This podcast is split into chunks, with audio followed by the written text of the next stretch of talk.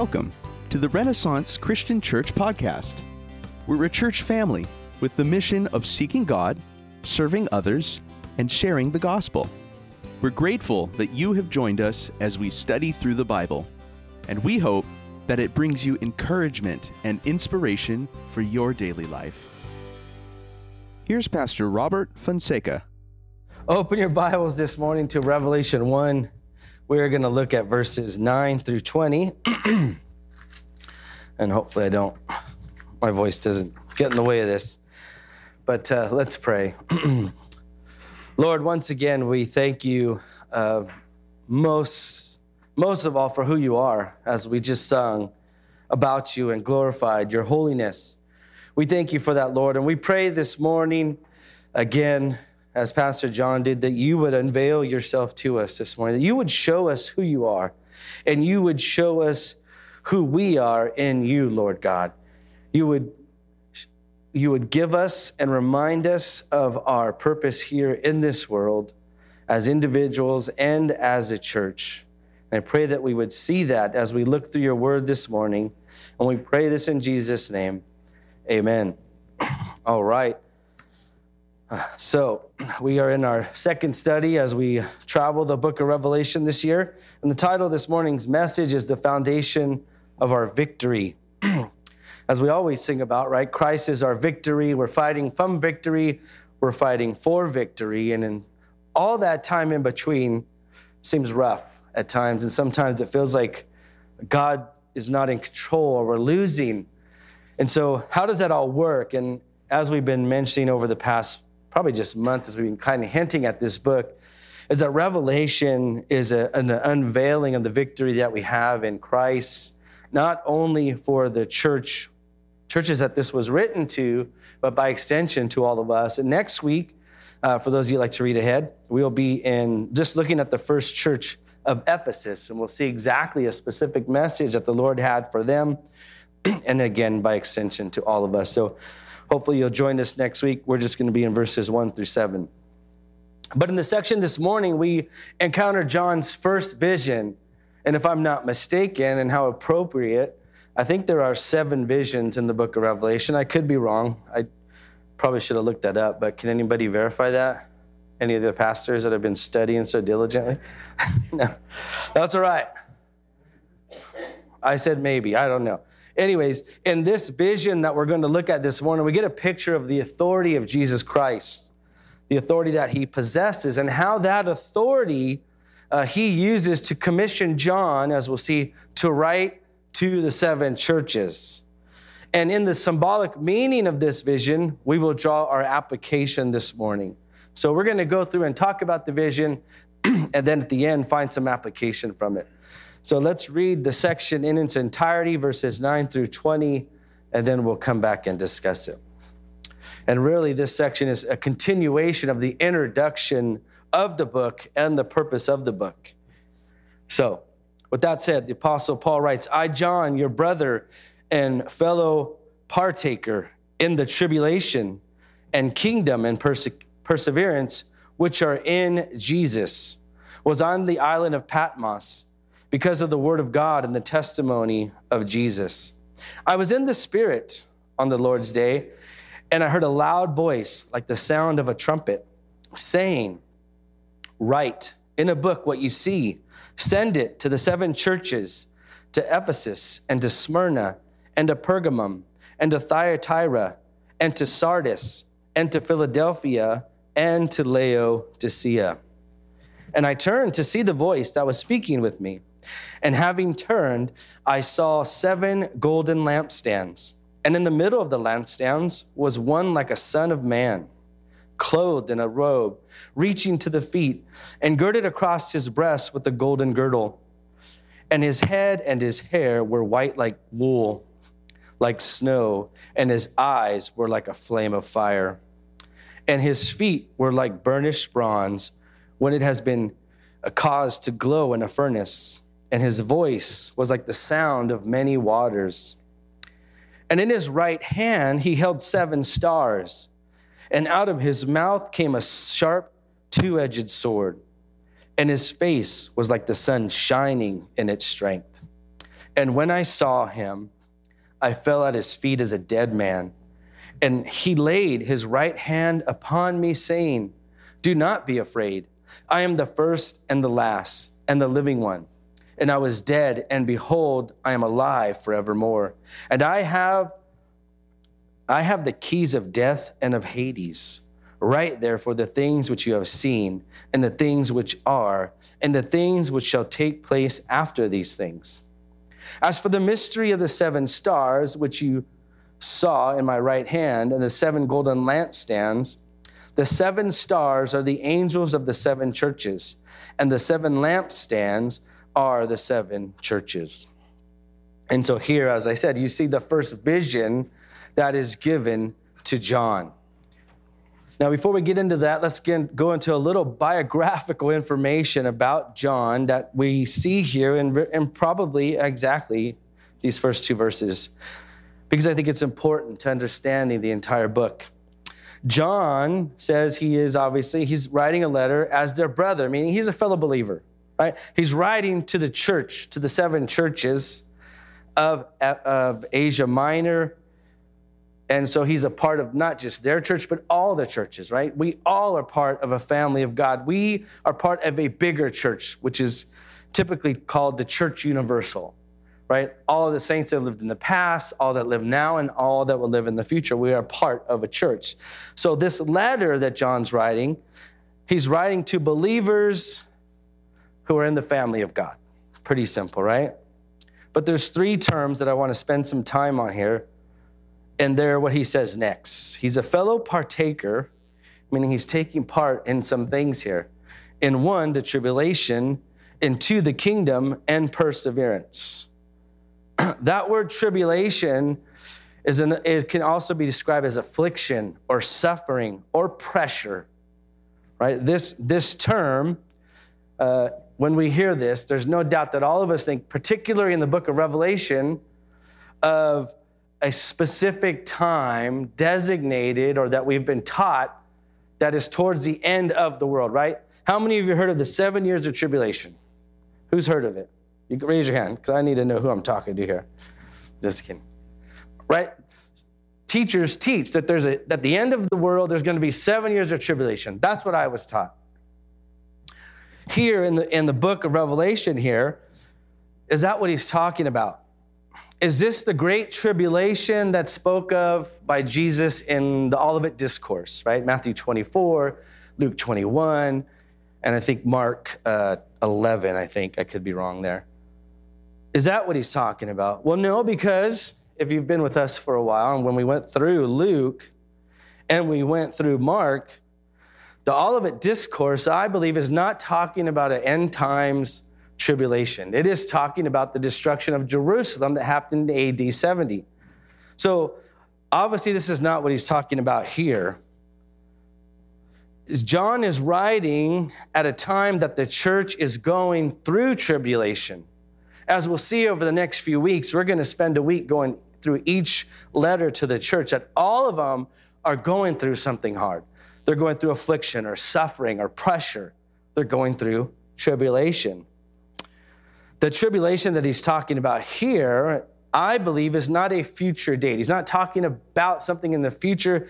He's talking about what he's partaking. He's like, I'm a fellow partaker in the tribulation. He's in the tribulation right now. He's in the affliction and the suffering and pressure, right? He's on Patmos because he's been exiled to a little island for the word of God, he says, for his testimony of Jesus Christ. He is suffering affliction, persecution, tribulation. The tribulation, again, that is discussed here is not talking about something in the future. It's talking about what he's going through right now. And he's writing to the seven churches about that tribulation.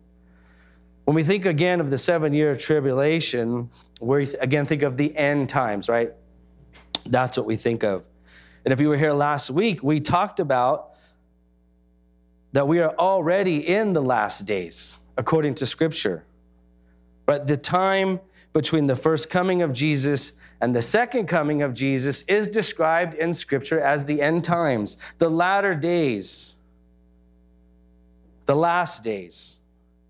Again, so here, as we go through Revelation, Pastor John, Pastor Jared, I'm pretty sure Pastor Jared, and I, uh, when we talk about tribulation, we're talking about the age that we are presently in as the church. We do not believe Scripture teaches a seven years tribulation at the end of the world. Tribulation at the end could be longer than seven years. It could be shorter than seven years. We believe as you go through the texts of Scripture that teach those things that that's not what it's saying. And I don't believe we can draw that from this text as well. So when we say tribulation, please don't understand it the way maybe you've been taught or I've been taught in the past that a specific uh, seven years of tribulation. We are talking about the tribulation known as the church age, the latter days. The end times consist of the first coming of Jesus and his second coming. That is the tribulation. So it makes sense then if you were here last week, when he says, The time is now, the time is near, what's going to take place shortly, meaning the tribulation is happening now, and the churches here in Asia Minor are experiencing it. And so he's saying, I'm a fellow partaker in this tribulation. He's also a fellow partaker of the kingdom, the present reality of the kingdom of God that is displayed in his people. Right? The kingdom of God has arrived, it is here in one sense in the first coming. It exists through the church.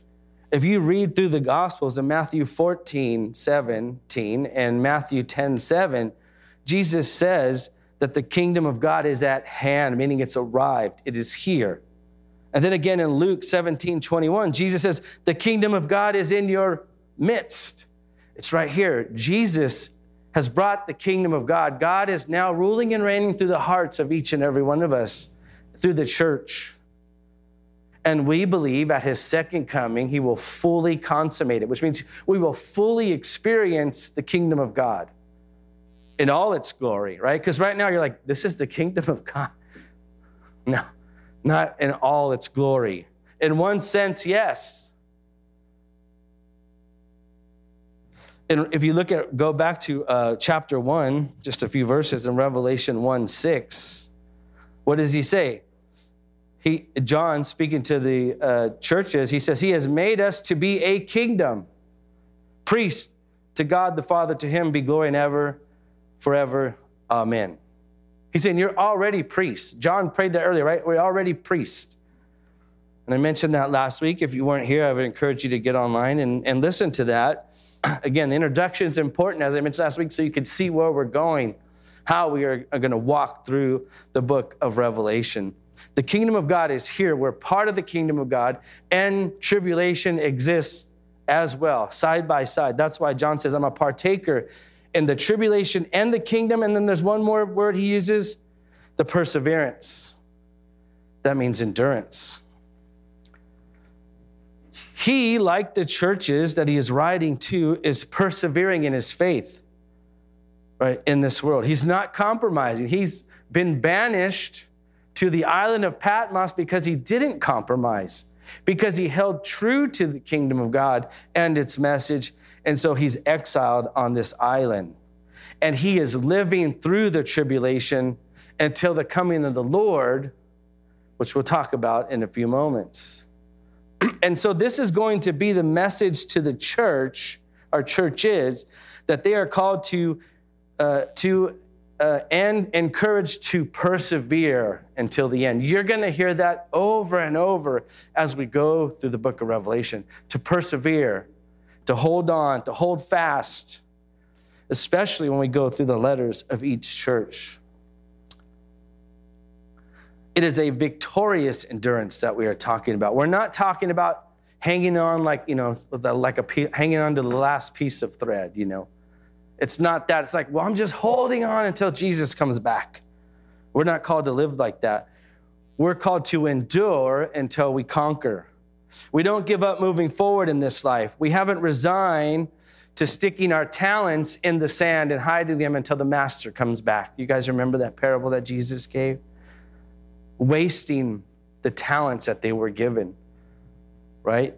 Jesus praised the ones that went out there and advanced the kingdom of God in the midst of tribulation, in the midst of suffering. Again, we use our talents to increase the kingdom of God. Paul declared Paul's great declaration of endurance can be found in 2 Timothy 4 7. I think this is a great example of what we're talking about, about when we speak about endurance here in the book of Revelation or perseverance. the Apostle Paul said this at the end of his letter, and really what he knew was the end of his life. He said this I have fought the good fight. I have finished the course and I have kept the faith. That's perseverance, right? He didn't hide from the world. He didn't live in a monastery up in the mountains away from every temptation and trial. No, he says, I fought, I finished, and I kept the faith. That's the perseverance that the Apostle Paul, excuse me, the Apostle John is inviting the churches to take part in. He says, I'm taking part of this. I mean, here is John exiled, and he could have been on, and all alone and just said, Woe's me. Why is God allowing this to happen to me? It always happens to me. He says, No, I'm going to write probably the one of the greatest letters, I believe, as we go through it, to the church that's going to last for all eternity. He fought the fight, he finished the course, and he kept the faith. And that's the call to the church today, as it was back then. John saying, I'm a partaker of the tribulation and the kingdom and the perseverance.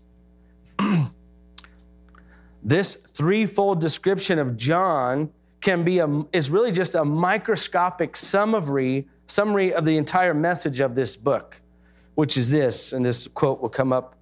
It says, During this time of tribulation, the kingdom of God that manifests itself in the church is persevering victoriously through Christ. That's the message. That's going to be the message through the book of Revelation. All three of those things, again, tribulation, kingdom, and perseverance coexist side by side. Right? We're called to live through tribulation victoriously. and so, the Apostle John writes this, and then in verse 10, we see the John writing not only as a fellow partaker of these things, but he's also writing as a prophet. Look at verse 10 again. He says, I was in the Spirit of the Lord and heard behind me a loud voice like the sound of a trumpet. He is being inspired by the Holy Spirit to record what he sees, and he's passing it along to the churches. Old Testament prophets received messages this way, and they described these kinds of encounters with this being empowered by the Spirit. Well, the Spirit of God spoke to me, the Spirit of God led me, the Spirit of God told me this. And so, what is that message that the Apostle John writes specifically to the churches and by extension to all of us? and so, in verse 11, he says he writes to seven churches, right? We're not going to go through those again. Uh, like I said, we're going to go through each church in detail over the next seven weeks. Seven churches, seven weeks. So you guys know where we're going. So he's saying, I, and this is, this is important to notice. We go through the book. There's so many little things that we could just spend all day on, and I'm really trying not to do that. So I apologize if I spend a little bit of time on things you're like, what are you, what are you dealing? Let's move on, buddy. You're only on verse 11, and we got to get through 20, and the Cowboys are on soon, or something like that. Just kidding. So I threw myself off here. okay. So uh, in these visions, the Apostle Paul will always hear one, or uh, John, the Apostle John will hear something, and then when he turns around, he sees something different. You'll notice that as we move along. The, basic, the, the best example of this is when he hears the voice say 144,000 later in the book of Revelation. And then they name off all the tribes and how many people come from each tribe. And then he turns around and what he sees is a myriad of people that are beyond, that he can't count, from all tribes and all nations. Why does he do that? Why does he hear 144,000 and then turns around and sees something totally different? Well, you'll have to wait till we get there.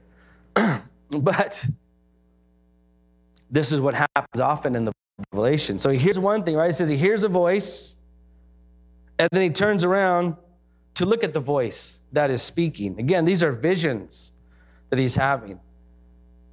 He says, I turned to see the voice that was speaking with me. And having turned, what does he see? Seven golden lampstands, verse 13. And in the middle of the lampstand, one like the Son of Man, clothed in robes reaching to the feet, and girded across his breast with a gold, golden girdle, and in his head, excuse me, and his head and his hair were white like wool, like snow, and his eyes were like the, a flame of fire, and his feet were burning burnished bronze. And then he says his voice was like the sound of many waters, and in his right hand he held seven stars, and out of his mouth came a sharp two edged sword, and his face was like the sun shining in its strength. Imagine that vision. Maybe Pastor John could create that. Have you created that yet, John? okay, that would be cool to see. the vision, right? It's like a dream, trying to describe a dream.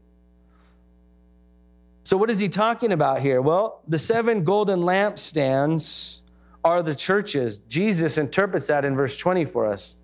The seven golden lampstands are the churches. Seven, as we spoke about last week, is a literal number that has symbolic meaning in the book of Revelation.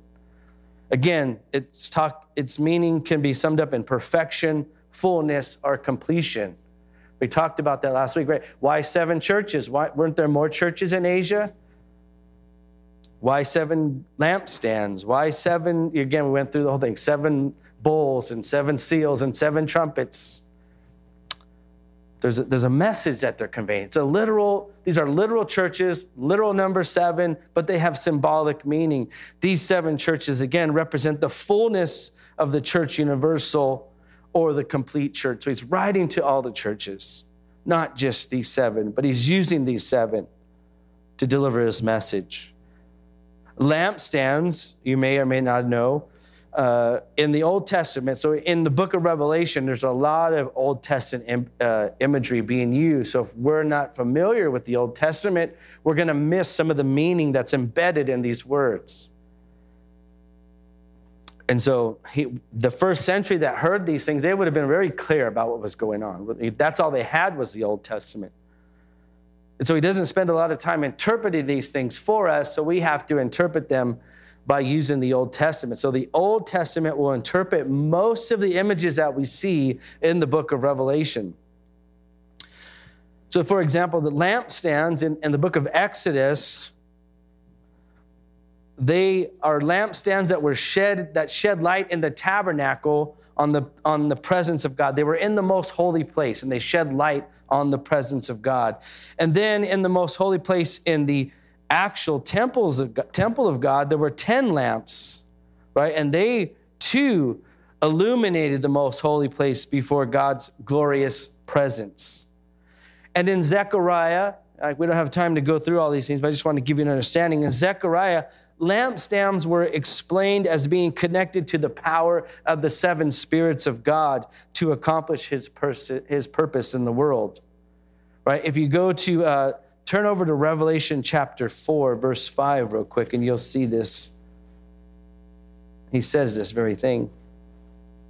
Revelation 4, verse 5, he says, And from the from the throne proceeded flashes of lightning and sounds and peals of thunder, and there were seven lamps of fire burning for the throne, which are the seven spirits of God.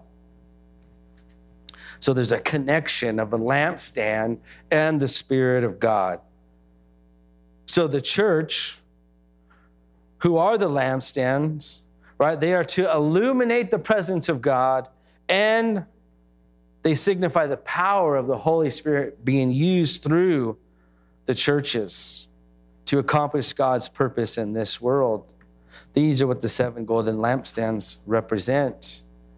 Then he also sees, he says, in the midst of those lampstands, so in the middle of the churches, again, imagine seven, they're basically menorahs, lampstands that he sees this vision of, and he sees a man walking in the midst of them, or one like the Son of Man. This is no mere angel that he's talking about, and it's no mere human. Right, this is the descriptions that are drawn from the text that, John, that Pastor John read today, so strategically. Daniel 7. Were you guys, did you guys remember that when he read it? He's going to save me some time from reading it. So Daniel 7 and in Daniel 10, these are Old Testament, Old Testament titles of God, the Ancient of Days. And but John seems to mix these things, the Ancient of Days and the Son of Man, showing Jesus Christ's divinity. Because look at the descriptions that he gives of the Ancient of Days. Like one like a, a head and hair that were white like wool. Right? This is no mere angel. His eyes were like a flame of fire. His feet were as burnished bronze. Right? Again, this is no mere human. This is a divine being. In the Ancient of Days and Daniel 7 is God himself. And so he here is seeing a picture of God. Jesus is not just a man, he is divine. He is God incarnate, right? In verse 17 of our text, he says, I'm the first and the last. This is the same as saying, I am the Alpha and the Omega earlier in John or in Revelation chapter 1.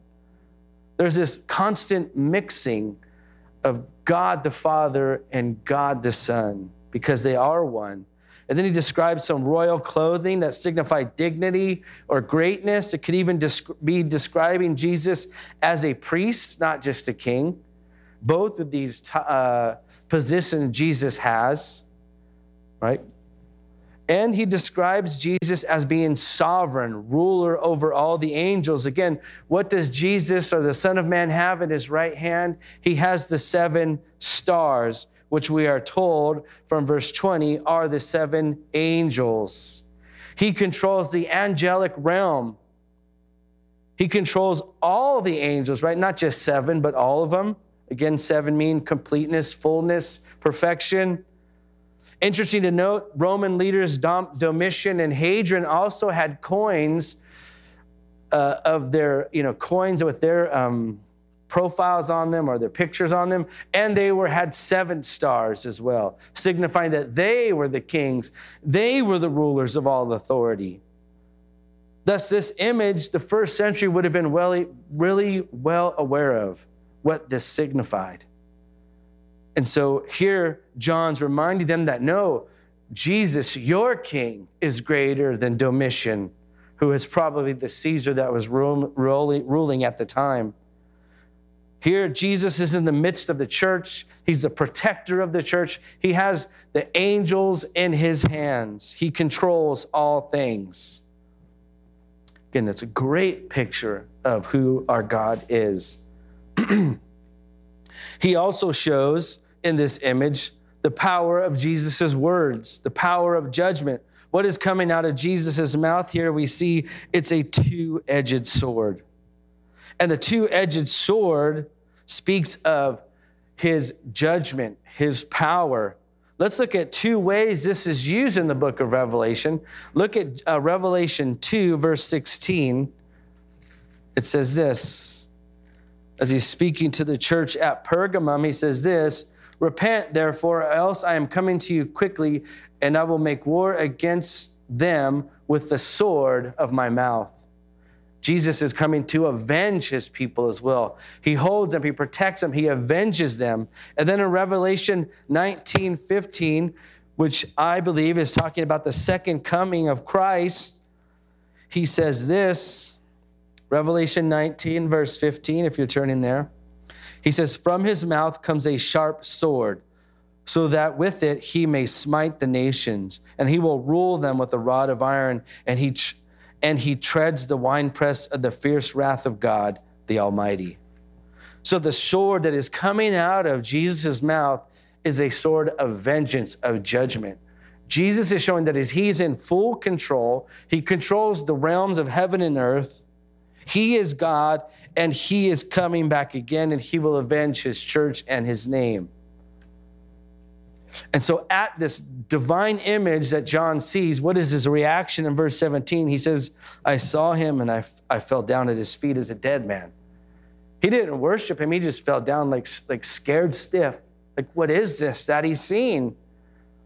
And then he's told that that Jesus puts his right hand on him, telling him, Don't be afraid, right? He might not have fully understood who he was. He said, I'm the first and the last. Again, signifying, I'm God. I'm the Alpha and the Omega. That's who you're standing before, John. And so Jesus tells him, Don't be afraid. And then he gives him this message in verse 18. He says, I'm the living one. I was dead, and behold, I am alive forevermore. But that's a, the picture of Jesus. Jesus died and resurrected. He is alive in heaven. He's ruling and reigning now. Don't we say that? That God is ruling and reigning. So God, therefore, has a kingdom that He's ruling and reigning, which is His church. We are the kingdom of God. God rules and reigns in, in His kingdom, and one day will come again and consummate that in full reality. So those non-believers right, right now are those who maybe are compromising their faith or thinking of giving it up, know this Jesus is coming again. Don't mistake Jesus' delay in coming as him not coming, him not being real, or him approving of your lifestyle. One day he's coming with the sword to judge the nations, to avenge his church. He tells John, Don't be afraid. And then he encourages them with this He says, I have the keys of death and Hades. Hades is the grave. He's saying, I have the keys of death and the grave. I own it. I control men's lives. I control where they go. This is how powerful our God is. Jesus has defeated death and now he controls it. He's always controlled it, but this solidifies, says, I controlled it and I proved it and I demonstrated it by rising from the dead. And then he tells John, record all this that you just saw. Record which was, which is, which is, which is, and which shall take place after these things. So not only is he writing about what's happening presently, but he's going to reveal to John what's going to happen in the future as well. The future that we are a part of as well. Record these things that I have shown you, he says. So, with that, what is our application from that this morning as we close? Well, I think we could pull from this, this message this morning, or two things that I want to point out specifically, is that there's a victorious message to the church for each and every one of us today as well. That he was giving to the seven churches in Asia. And that victorious message is this is that in Jesus, we are victorious in the midst of the tribulation right? We're living in the tribulation now, but we can be victorious. That's the message he's given. You're victorious already in Christ because of what Jesus has done. And if we're not feeling victorious, we need to ask ourselves, why not? Am I compromising my faith? Am I giving in to my flesh over and over again? Am I not fighting the good fight? We have the power to win, we have the power to be victorious. Jesus holds it in his hand. We need to walk in the power of our Lord.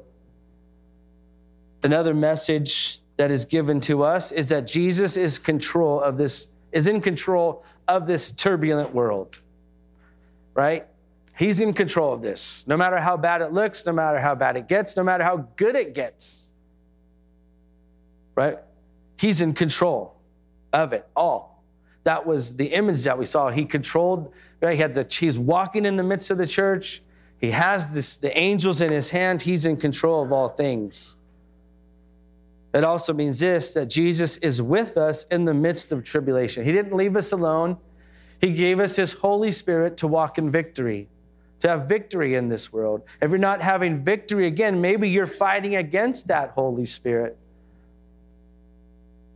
but we have the victory. That's the victorious message.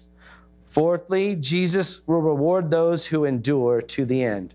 We're going to see that message over and over given to the seven churches in the next few weeks that Jesus promises to reward each and every person that endures, that perseveres until the end.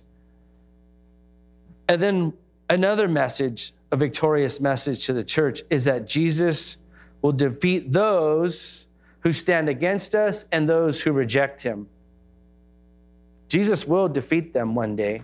That's a scary thought to think about for our friends and relatives and those who deny the power of Christ, who refuse to submit to God. That one day they will stand before God and He will judge them. He said, You sat through church. Your mother and father were believers. They taught you scripture and you refused it. You denied me. That's a horrible message to hear for all eternity, I would think. You denied the power. You literally stepped over me to refuse me. Again, Jesus is patient and kind and long suffering, and he will forgive you now until the day that he returns. But you have to repent. This is a victorious message that Jesus will win. The second thing I want to point out is that the, this victorious mission for us, for us as a church, for the church universal, there's a victorious message that he gives, right? We are the lampstands and the vision that he had, right? The lampstands were the seven churches, and the seven churches represents the church universal. So, what's our mission? well, you have to come to the meeting today. No, I'm just kidding. well, the mission is this number one, glorify God, church. Glorify God. That means victoriously witnessing. Remember the lampstands, what did they do? They illuminated the most holiest place, they illuminated God. They are showing God to other people. That is our that's what we are supposed to do as a church. We're to illuminate God to the rest of the world through our lives. Right? That's a big task. Right? Because we all get in the way of that. Our sins get in the way. We constantly fail at that. But the Lord knew that, right? We live in the tribulation. We're going to stumble and fall and praise God for his forgiveness and his mercy.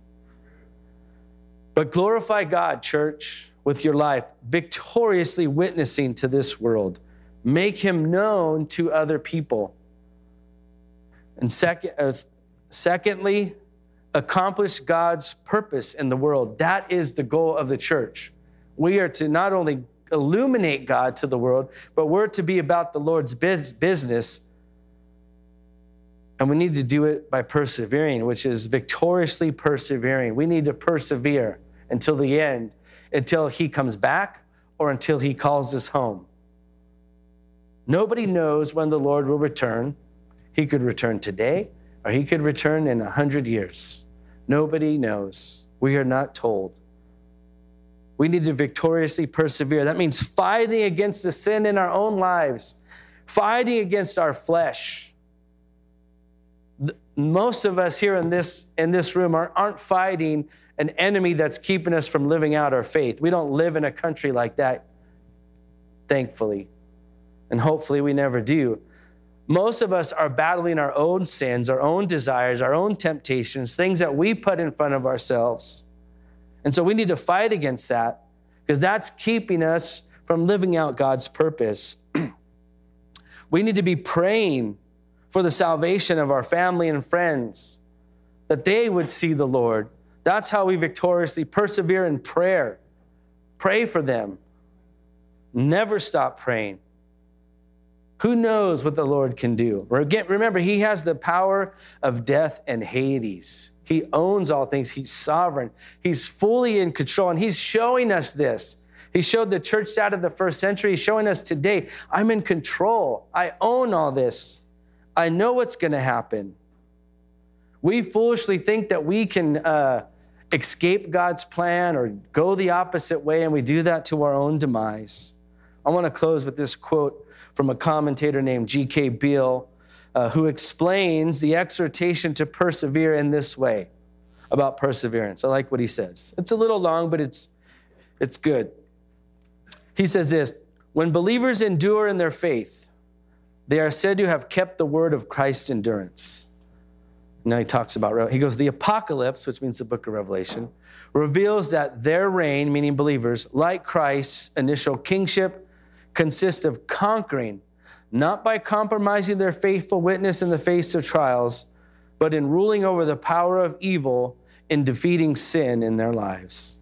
We need to persevere by defeating that sin that draws us away from the Lord, that keeps us from living victoriously, and we will experience the victory that the Lord has for us. Let's pray. Lord, we thank you so much for your words that were recorded by your apostle John, who speak to us today. We, Lord God, are a church living in the tribulation. Sometimes it feels really bad, and sometimes it's not that bad, Lord. But nevertheless, we live in tribulation, but we also live in the kingdom of God, where you rule and reign.